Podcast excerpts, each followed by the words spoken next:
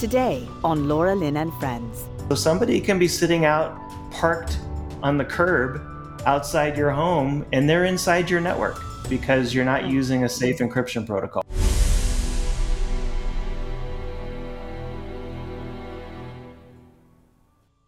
Well, hello everyone, and welcome to the beginning of the last days. My name is Laura Lynn Tyler Thompson. It's awesome to be with you. I love to start my shows by reading from my father's Bible.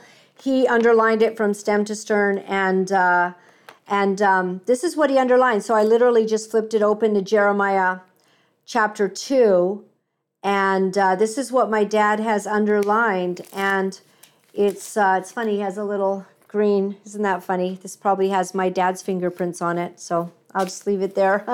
I miss him a lot. It's just so interesting to go into his Bible to to see what he found important to underline. So I flipped it open, Jeremiah 2 11. Hath a nation changed their gods, which are yet no gods? Question mark. These are small g's. But my people have changed their glory for that which does not profit. Be astonished, O ye heavens, at this, and be horribly afraid. Be ye very desolate, saith the Lord, saith the Lord. For my people have committed two evils.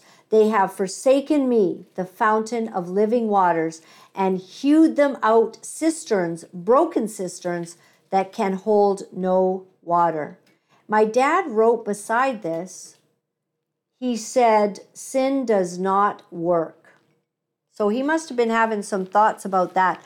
You know, the prophet Jeremiah, it says about his life that he lived a tortured life because he he was constantly running around trying to let Israel know that they needed to stop sinning, stop doing stuff uh, that was wrong before God.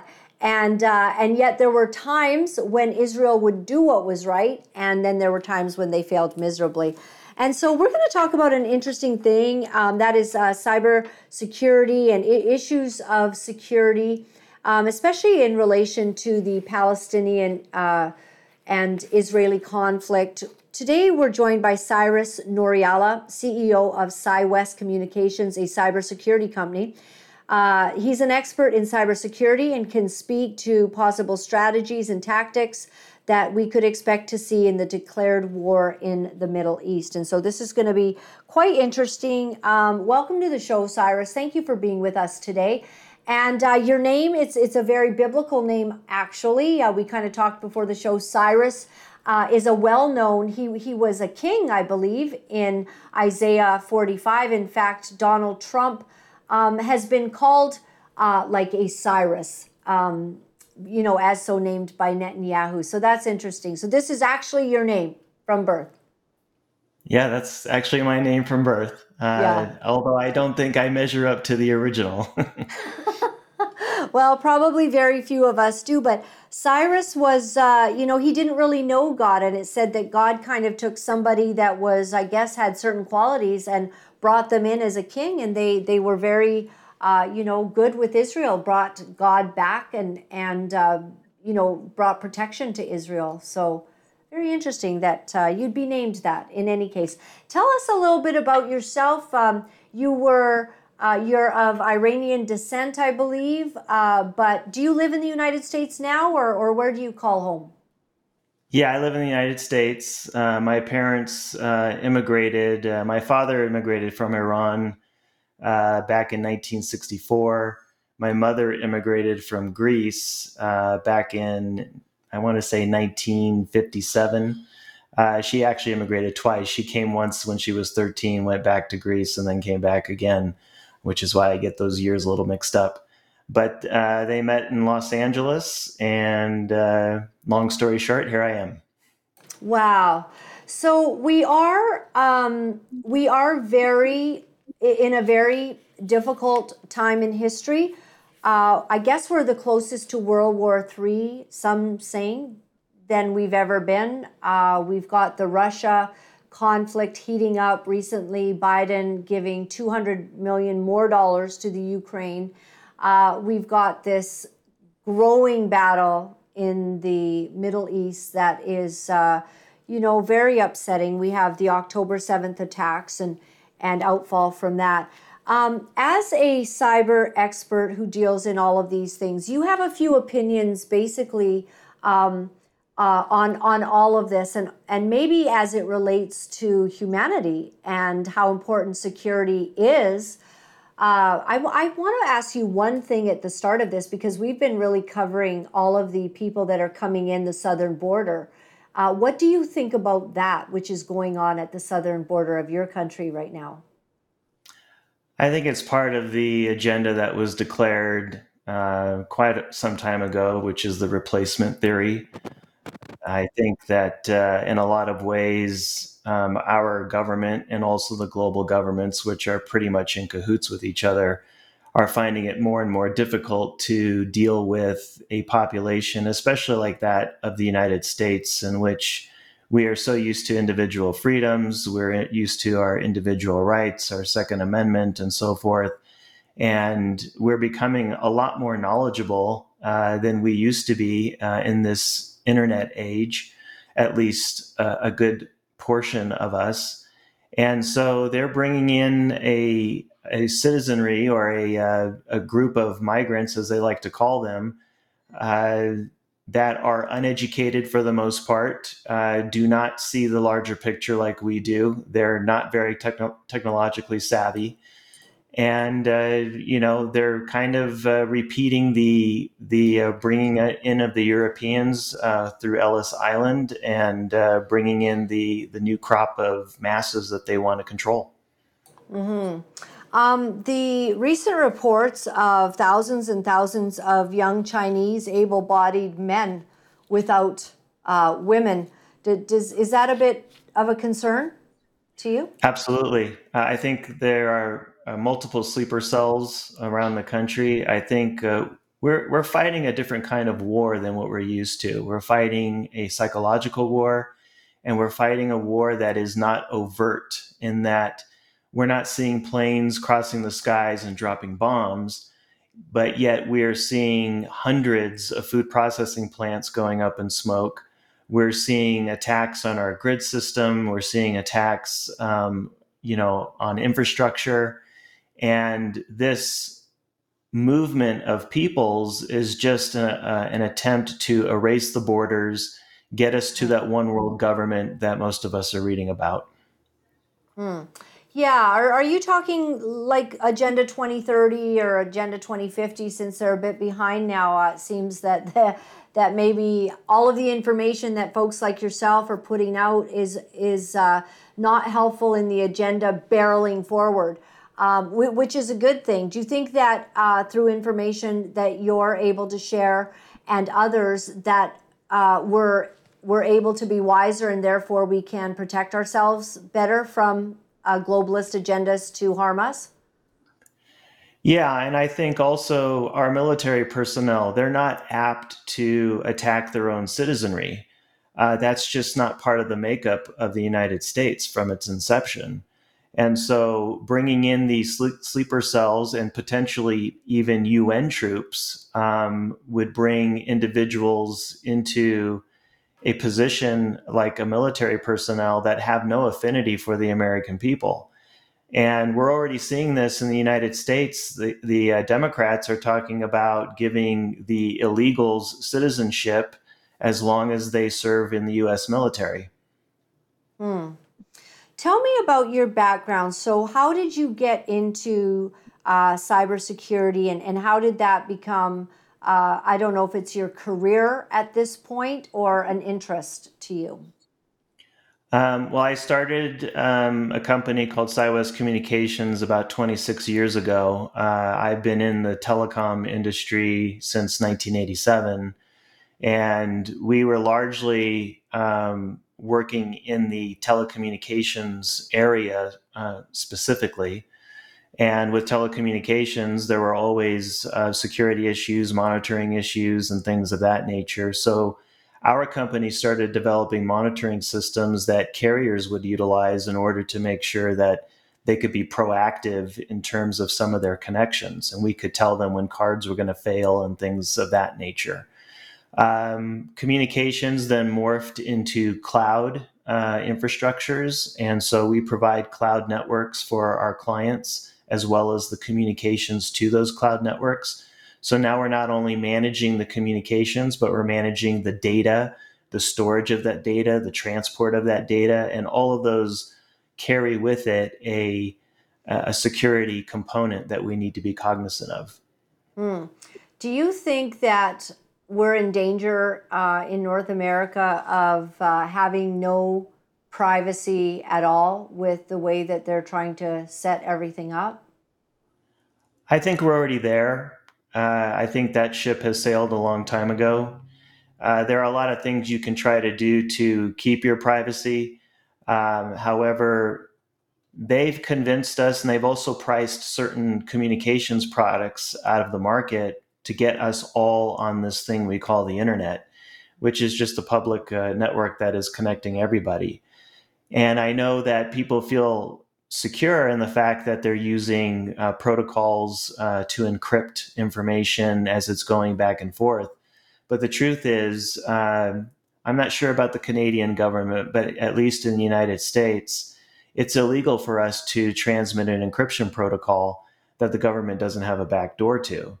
So the idea that uh, you are encrypting your information and it's going across these major carrier networks, uh, which is then being stored because um, outfits like the NSA they have appliances at the edges of these networks. Uh, in which everything is being replicated to an NSA data center facility and stored away and, and archived. And even the information that's encrypted can be opened up um, by the government. And given the, the breach in government information to countries like China, I doubt that our government is the only one with the um, the backdoor to those encryption protocols. If you want to learn more about that, you can look up um, a person by the name of Zimmermann, who was a computer science uh, professor over at MIT. In 1991, he published uh, uh, a program, an encryption protocol called PGP or Pretty Good Privacy. He was uh, very quickly approached by the United States government and threatened with jail. So then he came out with version 2.0, uh, which gave them the back door. Uh, 1.0 to this day has never been broken. So if you're one of the old uh, computer guys like me back in the day, you may have a copy of PGP 1.0 and and you may be able to encrypt your data and keep it completely private. The only caveat, though, is you can't transmit that encrypted data because, again, that's illegal to do across the internet. So, um, so that is illegal, and this is very technical. So I wouldn't even have the first idea about how to do that, right? So this only really applies to very high level engineering communication experts, I guess, that would have this knowledge, like perhaps yourself, knowing how to to do that. But it's illegal, so you can't do it. But would they find it if you did it, or only if they yeah. were searching for it? Yeah, they could find it um, if they saw there was information that they could not decipher or break into. Then they would know that that's an encryption protocol that is illegal. Mm. And, you know, so mm. if they can't get you technologically, which in a lot of cases they can't, because, uh, you know, there are people, there are private citizens like myself, and there are some private citizens who are, you know, much smarter than the government. And they figure out ways to do things in order to protect their information. Uh, so if they can't get you technologically, they'll get you through the court system or, or through some legal means. And that just kind of hampers or hamstrings your ability to do certain things unless you're willing to take those chances. So common folk like me are told that like WhatsApp and Signal are encrypted and that you know no one can read them at the headquarters of WhatsApp or whoever's running Signal is that the case?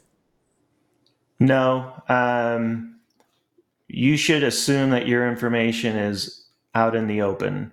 And you have to realize as well that when you go on WhatsApp or you go on Signal, you're not just having a two way conversation between your device and the recipient's device.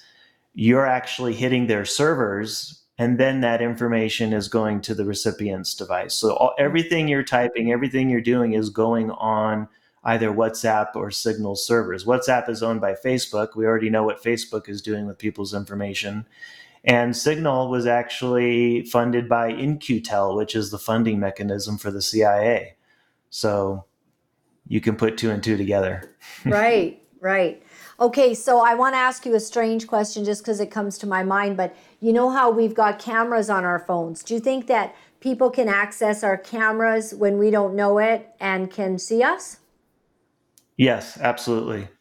Um, that is that has that's well known. In fact, on my phone, uh, I can even show you. Yeah. I don't know if you can see this. I don't want to, but somebody makes a product. Can you see that little divot there? Yes. Yeah. Yes, okay. I can. Yeah, when you put your hand on it, well, there. Door. That's a door that I can open for my camera. Yeah. Otherwise, my camera is always closed. Wow. So where um, do we um, get that?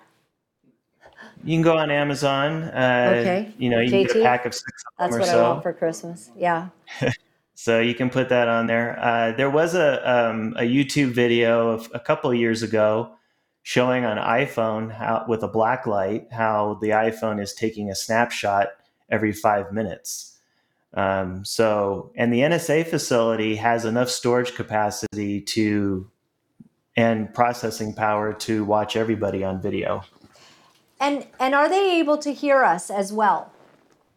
Yeah, uh, the same as uh, when you invoke Siri or you invoke any of these, you know, Alexa, whatever. Um, in fact, I can tell you if you want to go to theverge.com, they had an article a few years ago, and uh, this entrepreneurial couple was they were having a conversation at home and one of their employees called them up and said, You need to unplug all of those Alexa devices in your house. And they said, Well, why? And they, he said, I just heard your entire conversation that you had a half an hour ago. They said, No, you didn't. They didn't believe him. He said, You were just talking about replacing the floor with this type of tile in this room. Uh, and they said, Oh my gosh, how did you hear that? He said, I received an email with a WAV file attached with your entire conversation on it.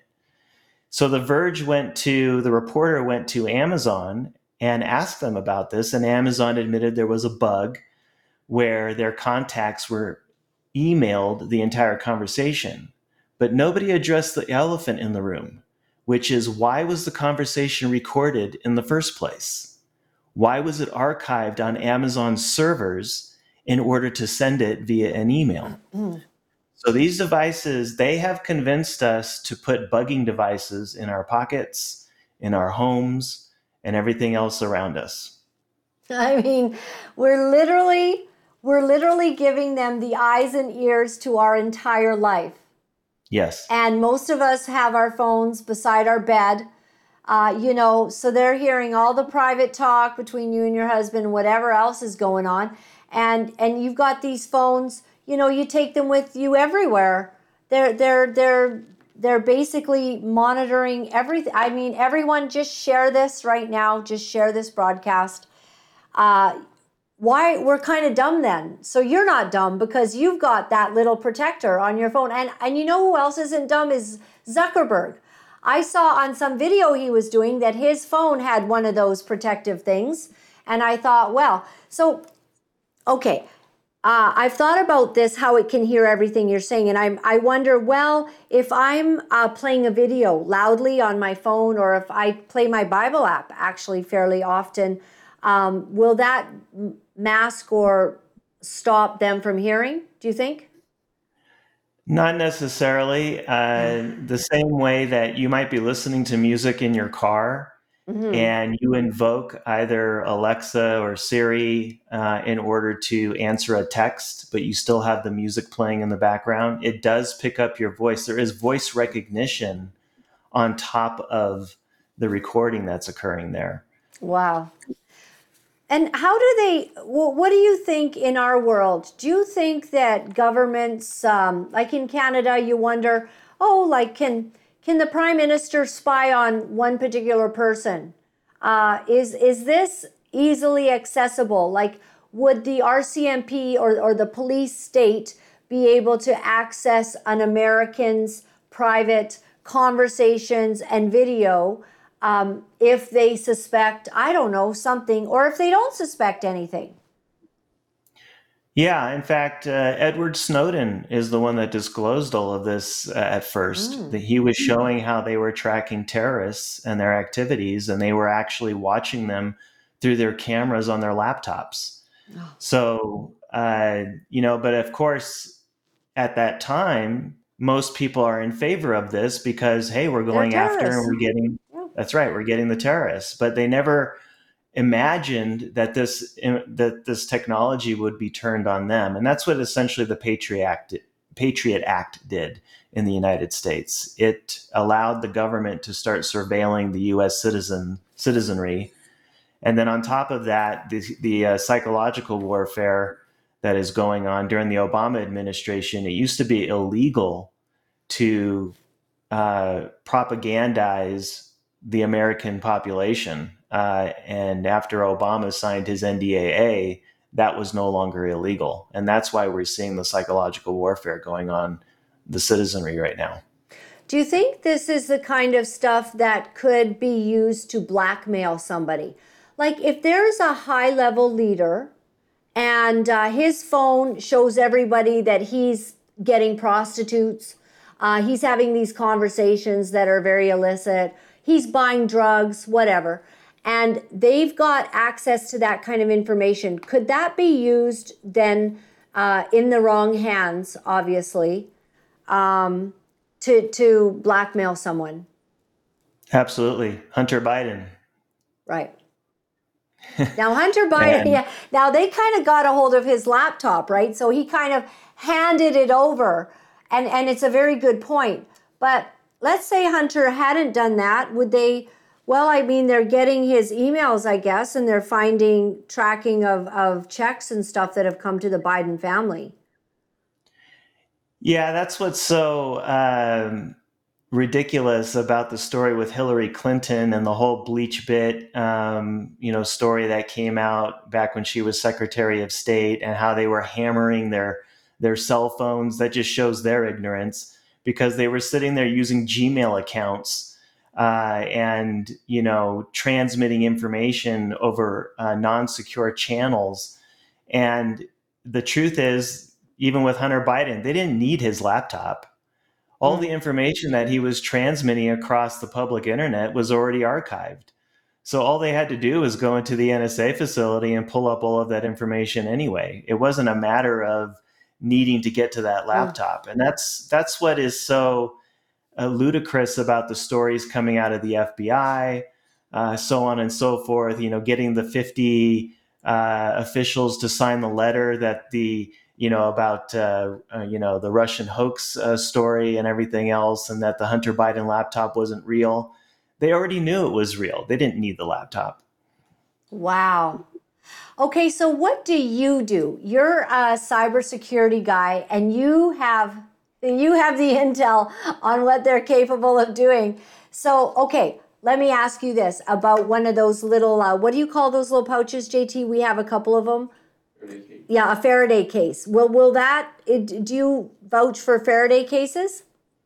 Yeah, uh, if they're the right type and, and what you're trying to do. Um, that you know, the biggest thing you want to do there is to protect your electronics during an EMP attack, uh, perhaps. Mm so they don't uh, you know surge and uh, you know burn out your, your chips. A lot of people don't think about their their vehicles. Uh, most automobiles now run with chips, and if those chips don't function, you can't start your car. So if you have an EMP attack, you're not going to start your car uh, if it's a newer model, and you probably have to go back to what uh, 2000 or so if you wanted to find a car that wasn't running on a chip. Um, so, you know, and there are ways to protect your car your vehicle as well. Uh, they can be a little bit expensive though, but those are things that you would connect to your battery and then you would protect it from any kind of a surge that an EMP uh, type of dirty bomb uh, would set off. Well, what about the future of carbon, your carbon footprint, and that you'll have no like if you've driven too far, they might be able to just shut your car off uh, and and not allow you to go. You, you've already used up your gas mileage or you know the amount you're allotted. Yeah, all that information is already on your phone. If you've ever used the Find My app on an iPhone, for example, you can watch um, anybody within your group live, right? And you can watch them driving down the road, and you know it's very accurate. And all of mm-hmm. that information is, uh, again, it's archived. It's not just in real time and then it disappears. Um, that's what a lot of people don't think about when it comes to the surveillance is that it's archived. We do some surveillance ourselves on our network, but we're doing it on behalf of our customers, not to uh, do something nefarious with our customers. So if a customer came to us and said, you know, we're having a problem with uh, bandwidth consumption in the office, we don't know what's going on, we can easily go into our archived uh, logged data and say, oh, well, you know, you've got three employees who are Netflixing movies in the middle of the day, you know, and here are their IP addresses and, you know, and, and here's their identity. Right. You know, so so we can do things like that. And then we can go back, you know, multiple years to find this out. We can say, well, what was the date that you were noticing a problem? And they'll give us the date and we'll go right to the logs to that date. So it's not, you know, a lot of people think about surveillance in terms of catching you at the time, but uh, and you made a very, you brought up a good question, which is when you become a person of interest, that's when they'll go to the archives and say, okay, what was Laura, what was Cyrus doing on such and such date at such and such time? They were talking to each other and giving away the secrets. That's what they were That's doing. right. And I'm a little bit concerned um, as t- you know time in life goes on that the social credit score uh, is going to be affected when we're known to, you know, I guess private conversations could be being recorded. You know, you're driving down the highway, you're talking to your spouse about intimate uh, details on, on your personal thoughts about what's going on in the world. And if that doesn't line up with, let's say, the Liberal Party or the Democrats, and they've got this intel and it's suddenly free speech is not free anymore and you're not allowed to believe certain things um, they're making your country out to be a very scary place right now in how um, they're well first of all the the you know the double justice system how they treat trump and how they treat biden. But but people are you know what what's happened recently with these uh, presidents of the universities uh, they're they treat everybody a bit different. Like god forbid that you said that all uh, you know, Chinese people should be slaughtered, or you said all black people should be, um, that it's okay to, you know, slaughter those people, that would be treated differently than these MIT presidents who didn't seem to be able to kind of conclusively call October 7th a terrorist attack. Right. Um, I mean, that's exactly right. And, you know, this is why we have certain amendments in the US Constitution because, you know, the colonists were facing the same type of tyranny um, from King George at the time. You know, our Fourth Amendments, I mean, all of these things came up out of the experience that they had. And, you know, part of the, the reason why they were forcing citizens to house the soldiers was so that so that soldiers could spy on their conversations and their private thoughts they were having at home. So, but now we have to be conscious of the devices that we have on ourselves. Um, you know, when we're going to have certain conversations at home, we actually sometimes just take our phones and stick them in a drawer somewhere, and then we go have our conversation uh, because we know that those devices are recording things, and we know it in the simplest of terms. Uh, you know, you might be talking about rakes for example, and suddenly you're seeing ads on the sides of the websites you visit about all the rakes that are on sale. So, you know, if they can do that, then they can do that with anything that's coming out of your mouth.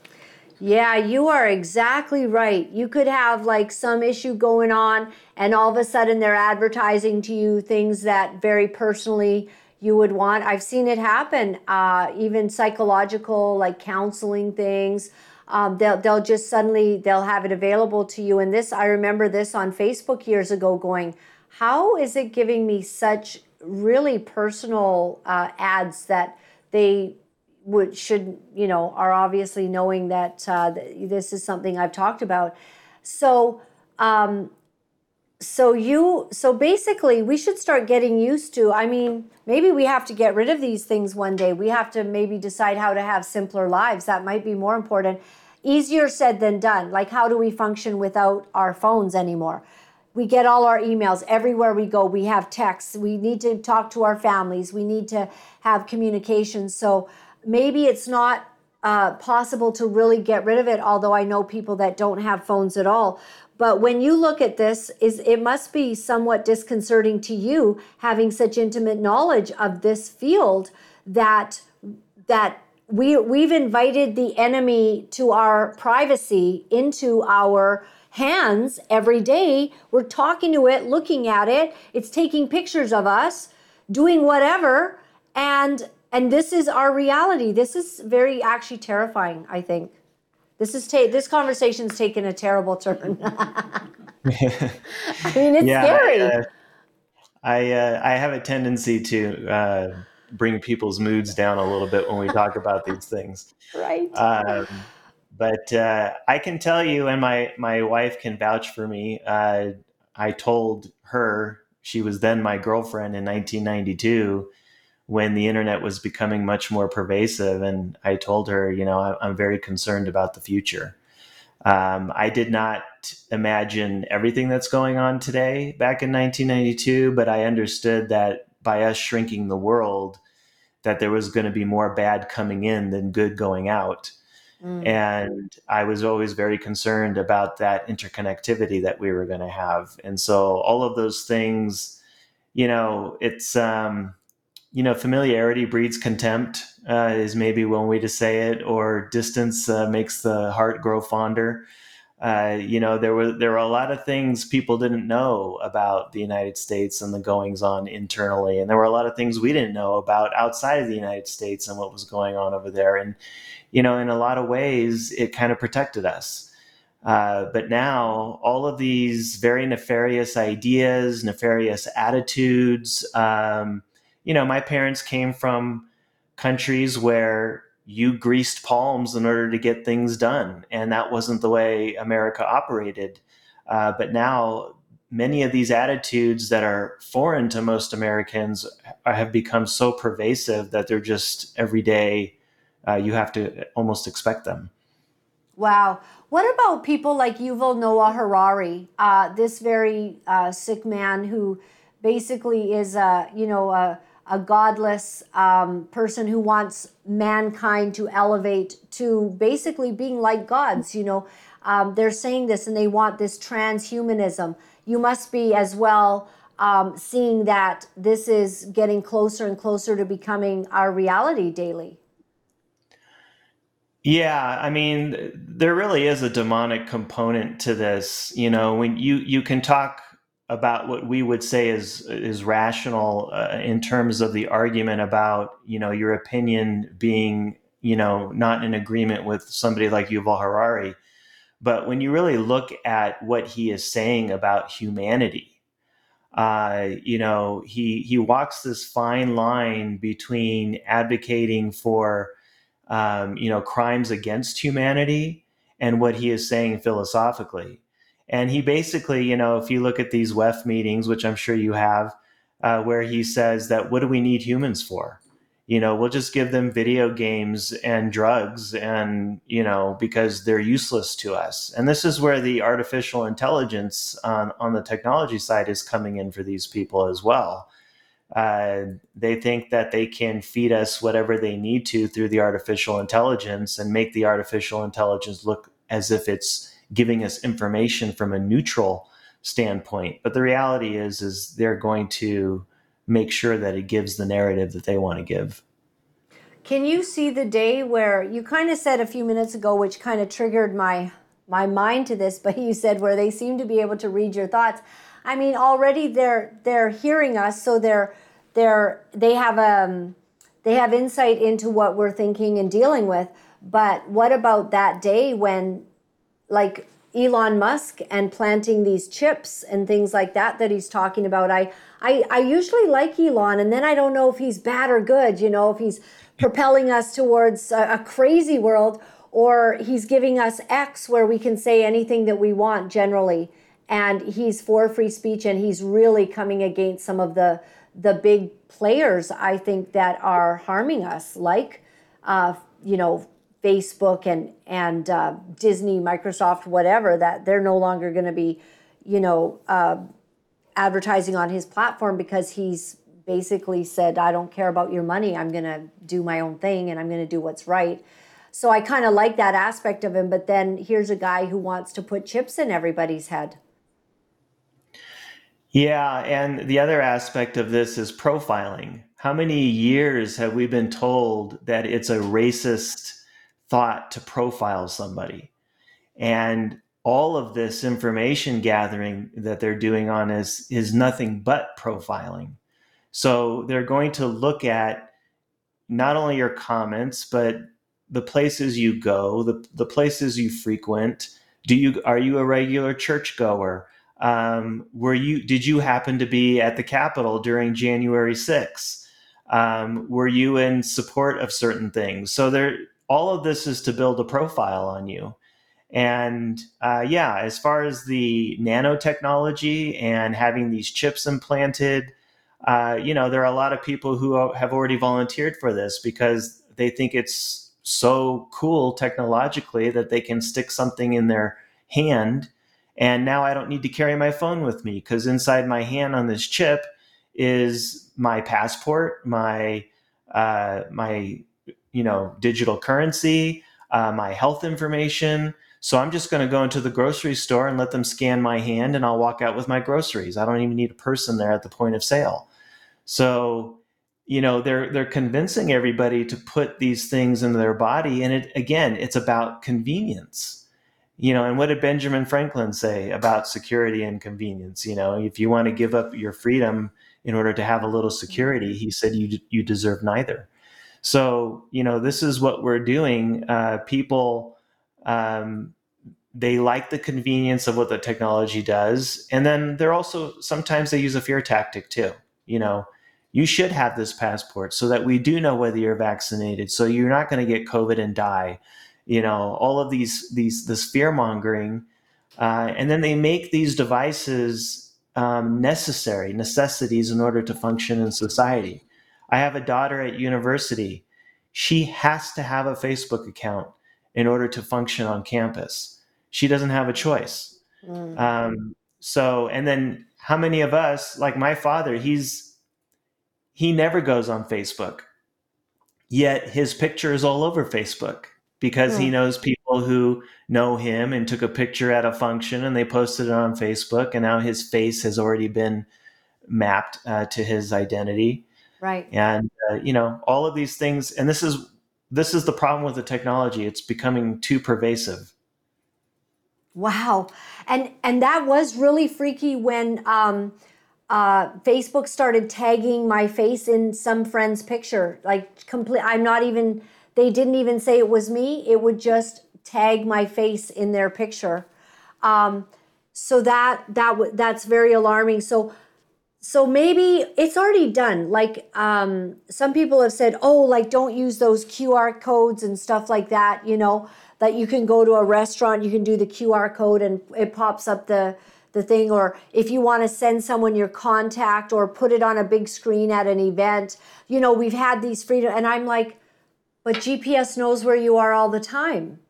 So hmm. we're we're we're already we're already being tracked and traced by it, but we don't want to use the convenience of it. And I said, I just I'm not certain that that's the hill to die on that we don't use the QR code. Um, however, so I'm betting that as you're looking forward in your personal life, you're making decisions every day about where your phone is uh, for for what you're dealing with. Even even I'm I'm guessing as a, a security expert, there's things you don't want anyone knowing, and even talking to a client that you would want to be protective of what even they're asking you potentially. So are you making those kinds of decisions to be protective of of security for yourself? Um, I am, but you could make the argument that my even being on your show is a breach of that security. Uh, you know, and I've been on other podcasts as well. And mm-hmm. at some point, you have to make a decision. Am I going to leave this world better off for my kids and the future of humanity, or am I going to stick my neck out and do something about it? And that's why I talk about these things and I try to alert people as much as I can. Mm-hmm. Personally, yeah, I make decisions all the time. In fact, some people mock me because I don't do certain things. They say, Well, you're a tech guy. Shouldn't you have certain things in your house? And I say, Well, actually, no. If you knew exactly what the some of that technology was doing in your house, you wouldn't have it either, or what they plan wow. to do with it in the future. For example, um, why should I have a smart thermostat in my house? All of my thermostats are dumb. Uh, I don't want the power company coming in and telling me how much I'm going to heat or cool my home. And you know, and that's what they're going to do with these um, smart type of devices. Or how many people have had their children with their baby cams, um, and they're using them over the internet. Uh, and so these are what they call IoT or Internet of Things they are infamous for being insecure devices. And now you've got some guy halfway around the world talking to your child in their crib through the, the baby oh. cam and also looking at them on that baby cam. So, having you know, private intel. Right. So you, you're you're bringing these things in, and if you don't understand, I'll give you a quick story. I don't want to suck up too much of the air, but that's great just to drive the point home, um, my insurance broker happens to live two doors down from me, and he's a huge Green Bay Packers fan. And I decided to scan our neighborhood on the Wi Fi and just to see what was going on in the air around us. And I saw a Wi Fi network out there that said, Go Packers. And I said, Oh, gee, I wonder who that is because there aren't that many Packers fans around in our neighborhood. And so, um, I looked at it. I noticed the uh, encryption algorithm that was being used. I, I, noticed that it was weak. So we were talking out in the driveway, and I said, "I said, hey, uh, I just need you to know that I saw your Wi-Fi network, and I think you really need to change your encryption protocol to a more secure one." He says, "Oh, I don't worry about that. Nothing's going to happen." So I went back home. Uh, I came back to him the next day in the driveway and I handed him a yellow piece of paper. And he said, What is this? And I said, It's the password to your Wi Fi network. and and I said, I just want you to know that I was on your network. I saw your HP printer. I saw your mm. laptop. I said, I was in your cable modem. I was using your internet for a little while. I said, I got out. And he looked at me and he didn't know whether to punch me or, or to thank me. Right. And I said, I'm just trying to make a point here. I said, and here's the scary part any eight year old or 13 year old can go on YouTube and learn how to download the software to do this and watch the video of what commands to type. And they can do the same thing that I just did even though they have no idea or education about what it is that they're actually doing. They don't need to know. As long as they know the steps, they can follow the directions and they can just do it.